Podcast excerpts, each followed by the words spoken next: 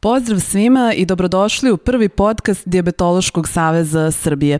Veoma mi je drago da ispred Diabetološkog saveza imamo priliku da uh, kroz ovaj podcast razgovaramo o svemu onome što osobama koje žive sa diabetesom stvara poteškoću koju često ne znaju kako da prevaziđu.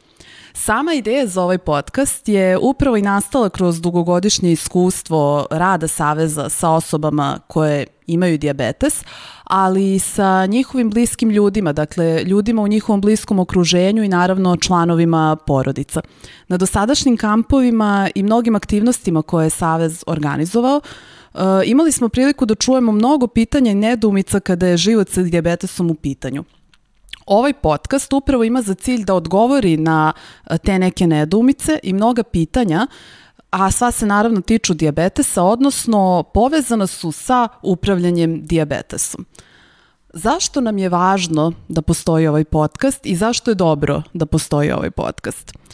Zato što smo i mi u Savezu tokom dugogodišnjeg staža života sa diabetesom i sami nailazili na mnoge situacije kada smo se osjećali obeshrabreno, kada smo bili potpuno obeshrabreni, kada nismo znali kako dalje da krenemo i kako neke situacije da prevaziđemo. I sami smo uvideli u tim situacijama i kada se tako osjećamo koliko je samo podrška važna, koliko je uvek, uvek dobrodošla, ma u kom obliku da dođe. Budući da smo uspešno mnoge izazove prevazišli, uvideli smo da, i da je i tekako moguće živeti sa diabetesom kvalitetno, iako se na prvi pogled tako ne čini. Uh, kada se osoba suočava sa nečim za što joj se čini da prevazilazi njene sposobnosti za prevladavanje te situacije, njoj svakako deluje da život sa diabetesom, osim što je jako težak, nemoguće ga je nekako dovesti u neku granicu, u neku onako poziciju u kojoj smo zadovoljni, u kojoj se osjećamo dobro i osnaženo da dalje nastavimo. Mogu odmah da vam kažem da živeti sa diabetesom nije lako, ali da se može. I želja nam je da ona znanja i one odgovore do kojih smo mi došli tokom svih ovih godina prenesemo što većem broju ljudi kako bi ih ohrabrili da olakšaju sebi život sa diabetesom i žive kvalitetnije. Pa da počnemo lagano sa današnjom temom. Na današnju temu uh, ali moram da kažem i uopšte na samu ideju od podcastu su nas inspirisali upravo mnogi roditelji a i mnoge osobe koje žive sa osobama koje imaju diabetes, koje su bliske sa osobama koje žive sa diabetesom. Zašto? E, često su me kao psihologa pitali e, kako i šta, šta da uradim ukoliko neko moj ko ima diabetes poriče, odnosno negira da ponaša se kao da o, e, da negira da ima to stanje, odnosno ne pridržava se terapije, ne vodi računa o svom stanju, ne kontroliše redovno glikemije, šta raditi, odnosno kako da priđem tom nekom ko ima diabetes, a ponaša se kao da ga nema i uopšte nekako kao da sebi u svesti negira da postoji situacija kojom treba da se pozabavi.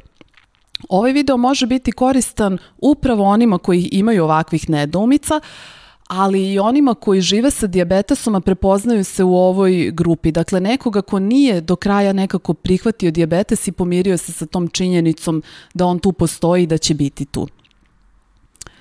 E, pa ovako, dešava se da osoba koja se suočava sa diabetesom uh, o kojem uglavnom, uglavnom u tom trenutku ne zna puno ili ne zna gotovo ništa, e, prosto negira da se to dogodilo i ono što mu je najteže da prihvati njemu ili njoj je da se dogodilo upravo njemu ili njoj. Dakle, e, pitanja i nedumice koje se javljaju u tom trenutku e, se tiču uglavnom toga da da li ću ja uspevati da primenim, da primenim sad sva ta nova znanja koja pre svega moram da usvojim i da li će uspevati da ih sadržim i da li će mi oni doneti ono što treba da mi donesu, da li će mi doneti ono moje dobro, da li će mi biti lakše ako budem to primenjivao. E, sve to je veoma stresno i iscrpljujuće. Uh, verovatno se mnogi prepoznaju tome kada se suočavamo sa diabetesom, kada treba sad naučiti puno novih stvari, usvojiti nova znanja, koliko to može da bude iscrpljujuće i koliko može da bude iscrpljujuće to promišljanje svaki dan iznova i iznova da li sam nešto dobro uradio, da li nešto nisam dobro uradio. Nije ni čudo što mnogi od nas onda prosto dignu ruke i nekako se povuku iz svega toga, što bi rekli ide se linijom manjeg otpora, jer tako je nekako lakše nasuprot ovome što je dosta iscrpljujuće i nekako kao da nam povuče da ni o čemu drugom ne razmišljamo, kao da nam povuče najveći deo života i kao da se više ništa tu drugo ne dešava i ni o čemu drugom se ne radi osim o diabetesu. Ono što sam najčešće čula kao misli, kao neka razmišljanja koje osobe imaju, a koje ih upravo dovode u ta neka stanja i blokiranosti i iscrpljenosti, a i dovode ih u mnoge druge emocije, su kako nije fair što se to dogodilo, uh, zašto sam baš ja dobio diabetes, voleo bih da se to nije dogodilo, to nije trebalo da se desi, moj život nije trebalo da izgleda ona, ovako i kao otkud sada to. Uglavnom je to neka početna pozicija iz koje se kreće. Tu je dominantan veliki strah povezan sa mnogobrojnim pitanjima koje osoba neprestano vrti u glavi i većina tog straha je povezana sa onim što ne možemo da predvidimo budućnost. Dakle, što nam budućnost deluje veoma neizvesno, i ne znamo, ne možemo da zamislimo nikakav mogući scenario, ani nas u svemu tome. Dakle, ključno je da bi i porodice i bliske osobe, ali po najviše sama osoba voleli da se to uopšte nije ni dogodilo. Osim tog nekog straha, osim to, te neke neprijatnosti, ogromne neprijatnosti usled te neizvesnosti, javljaju se često i bes i ljutnja. Iz besa i ljutnje često se isto osobe povlače i negiraju ne, diabetes, a ne samo iz neke, da tako kažem, depresivnosti i neke tuge, ne samo iz te neke bespomoćnosti da upravljaju diabetesom. E, takođe javljaju se i razna poricanja, ali i briga i uplašenost, I ono što bi, na primjer, neki strah i neke te blokade razlikovale od brige i uplašenosti je što su briga i uplašenost zapravo normalne reakcije na datu situaciju kako drugačija osoba da se osjeća kada se suočava sa nečim što je totalno nepoznato, potpuno nepoznato i što je potpuno neželjeno. Mi to nismo želeli, nismo to prizvali.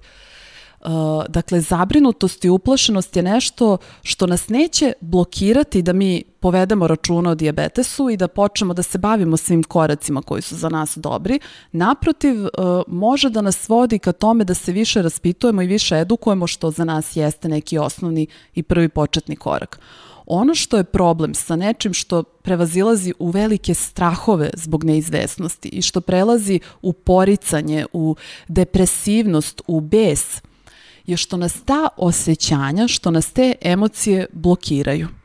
To je sve uh, proizvedeno time kako, uh, kakvo značenje pridajemo tome što se upravo nama događa ili nekoj našoj bliskoj osobi. Dakle, to je jedina razlika. Taj intenzitet emocije koji uveliko može da odredi šta će osoba da preduzme ili neće preduzeti. Dakle, u redu je da budemo uh, zabrinuti, u redu je da postoji neka uplašenost, ali strah od neizvesnosti, uh, osjećanje bespomoćnosti je ono što je problematično. S tim u vezi, to je nešto čime treba da se pozabavimo i to bi bio prvi korak ka prevazilaženju ove situacije. Dakle, naše razmišljanje koje pridajemo situaciji je ono što nas dovodi do tih nekih blokada i do tih nekih emocija. Uh, A činjenica je kada je nekom diagnostikovan diabetes je da je to samo događaj. Dakle, to nije ni lepo ni ružno. Mnogi od vas se sada verovatno pitaju kako mogu to da izgovorim i nešto im ne deluje to logično, ali kada se malo bolje zamislite, to je samo događaj. Vi kojemu značanje pridajete, to je ono kako vi bojite taj događaj. Da li u nešto lepo, ružno ili u nešto strašno, u nešto što je najgore što je moglo da se desi, u neku katastrofu. Okay? I kada pomislimo zašto baš ja, prvo što nam se nameće je a zašto da ne? Za sve u životu što se događa i druge osobe koje nemaju diabetes suočavale su se sa nekim situacijama u kojima nisu prošle, da tako kažem, gde nešto ili neko nije bio pravedan. Isto mogu da postave ovo pitanje. Čim se nešto dogodilo, kao zašto baš meni, pa znači da je moglo, kao zašto da ne to je prva intervencija koju moram da vam kažem, koja možda nije popularna, ali to je prva intervencija koju moram da vam kažem kada je ova tema u pitanju i kada je ta blokada povezana sa prihvatanjem dijabetesa u pitanju. Zatim, ako po glavi vrtimo da nešto nije trebalo ili nije smelo da se desi, mi pogrešno razmišljamo. Kako znam da pogrešno razmišljamo? Pa ako nije smelo ili ako nije trebalo da se desi, onda se verovatno ne bi ni dogodilo. E, činjenica je da sam dobio diabetes, dakle to je smelo da se desi. Da li sam ja srećan zbog toga što se to dogodilo? Pa naravno da nisam. E, zašto baš meni ovo nije trebalo? Pa da nije trebalo ne bi se dogodilo. Dakle, vaše razmišljanje upravo u kontradiktornosti sa činjenicom sa onim što se dešava u realnosti. Dakle, pogrešno je razmišljanje i to razmišljanje je ono što vas uvodi u to da negirate diabetes ili vašu dragu osobu. Zatim, kada kažemo da život nije fair zato što sam dobio diabetes, kažem, kao i malo, u malo pređašnjem primeru, da mnoge stvari u životu nisu fair i da su ljudi isto tako prošli kroz njih i znam da vam ovo nije neka uteha, ali ako nećemo da prihvatimo činjenicu da život nije sastavljen samo od lepih i prijatnih događaja, nego da postoji događaji koji su neprijatni i koji nimalo nisu laki za nas, uh, ili ćemo da se borimo protiv toga i da budemo vrlo, vrlo, vrlo nezadovoljni ili ćemo da se potrudimo da razumno razmišljamo, što mi u psihologiji volimo da kažemo racionalno i da prihvatimo ono što je realnost.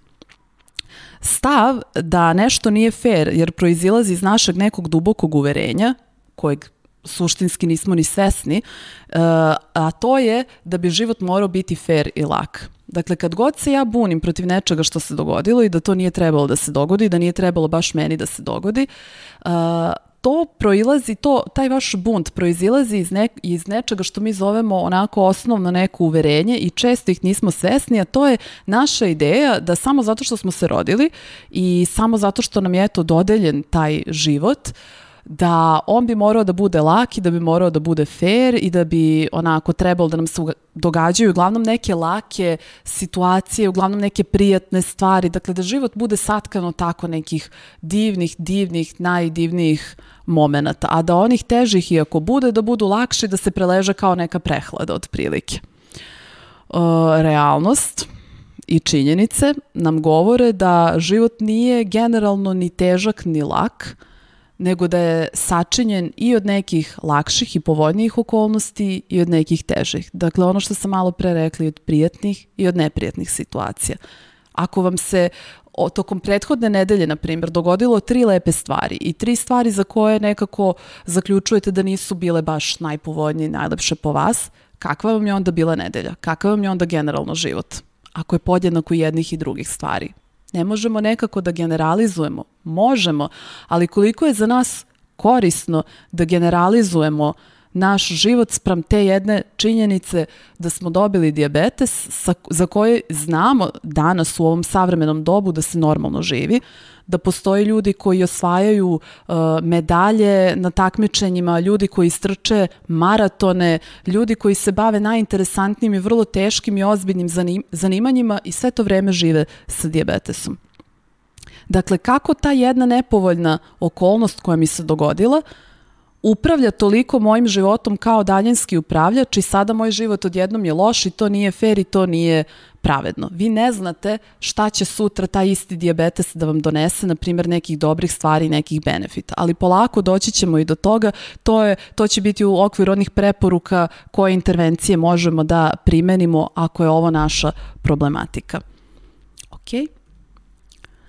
Ajde ovako, da vidimo kako bi mogli sada da izađemo iz ove situacije. Jasna nam je problematika, jasno nam je koje razmišljanje stoji iza toga, pa da vidimo kako to možemo da razrešimo. Za početak, kako će nam to što poričemo da imamo diabetes i da se bavimo uopšte aktivnostima povezanim sa diabetesom, a tiču se terapije i upravljanja diabetesom, kako će nama to razrešiti naš diabetes i učiniti da on nestane? To je prvo pitanje. Drugo pitanje, Kako će vaše ignorisanje dijabetesa i obaveza povezanih sa njim pomoći vama da vratite prethodno stanje, odnosno da se vratite na ono kako je bilo pre dijabetesa, to je ono što biste vi ključno i želeli. A onda se zapitajte ono što sam malo pre spomenula, a to je koji su benefiti prihvatanja dijabetesa. Dakle, ukoliko ja prihvatim činjenicu da imam diabetes i da sad treba da se pozabavim time, šta je dobro za mene u svemu tome i koji benefit može proizaći iz toga. Isto tako možete da razgovarate i sa osobom koja je koja negira da ima diabetes. To je odgovor na ono pitanje sa početka brojnim zabrinutim bliskim osobama. Uh, prihvatanje diabetesa se postiže tako što pogrešne obrazce razmišljanja koje smo imali, a koji su bili tema ovog ove današnjeg, ovog današnjeg podcasta, dakle, zamenimo ispravnim, dakle, ono što sam navela racionalnim, oni koji su u skladu sa činjenicama i realnošću i uh, oni koji nam pomažu da se nosimo sa situacijom. Mi ne moramo biti srećni zbog te realnosti, niti je to verovatno realno ostvarivo, niti je to realno prikladno da budemo srećni zbog činjenice da smo dobili diabetes. Naprotiv, ali ne moramo biti ni prestrašeni, ne moramo biti depresivni, ne moramo biti besni. To su ekstremne emocionalne reakcije. Ispravnim razmišljanjem se intenzitet tih reakcija umanjuje i mi sebe možemo da odblokiramo i možemo da krenemo da preduzimamo stvari koje su za nas korisne i dobre. Evo kako bi glasilo jedno takvo ispravno razmišljanje. Voleo bih da nisam dobio diabetes, ali činjenica je da jesam. Nisam srećan zbog toga i nisam tačno ni siguran šta sada treba da radim, ali u mom najboljem interesu je da naučim, da se korak po korak edukujem, da učim na greškama i radim ono što je u mom najboljem interesu kako bi živeo što kvalitetnim životom uprkos diabetesu. Dakle, nema poricanja da nismo srećni zbog toga, ali emocional, emocionalni odgovor nam je dakle i tekako u skladu sa situacijom, ali razmišljanje nije rigidno i emocija nije blokirajuća. Pokušajte za kraj ovog dana, ove današnje teme da se zapitate da li vi zapravo pocenjujete svoje kapacitete za adaptaciju na život sa diabetesom? Da li možda vam nedostaje poverenja u sebe, u to da ćete moći da, da naučite i da primenite sve što je dobro za vas i sve što je u vašem najboljem interesu? Vi se u svakom trenutku možete obratiti e, pomagačima kojih je u mreži diabetesa jako puno. Tu su udruženja, tu je Diabetološki savez Srbije, tu su vam doktori, tu su psiholozi i neprocenjivi ljudi koji imaju diabetes, koji su već prošli kroz slične situacije i izazove kao i vi. I ono što je bitno da e, znate da da li ćete primeniti neka nova e, znanja u svom životu, to zavisi isključivo od vas. To zavisi isključivo od pojedinca. A mi smo tokom dugogodišnjeg našeg rada uočili da, se promene, da su promene i tekako moguće i da je veliki broj novih veština koje možemo da usvojimo i da je to možda jedan od onih benefita diabetesa. Živeti sa diabetesom nije lako, ali se može, to je najvažnije za početak da upamtimo.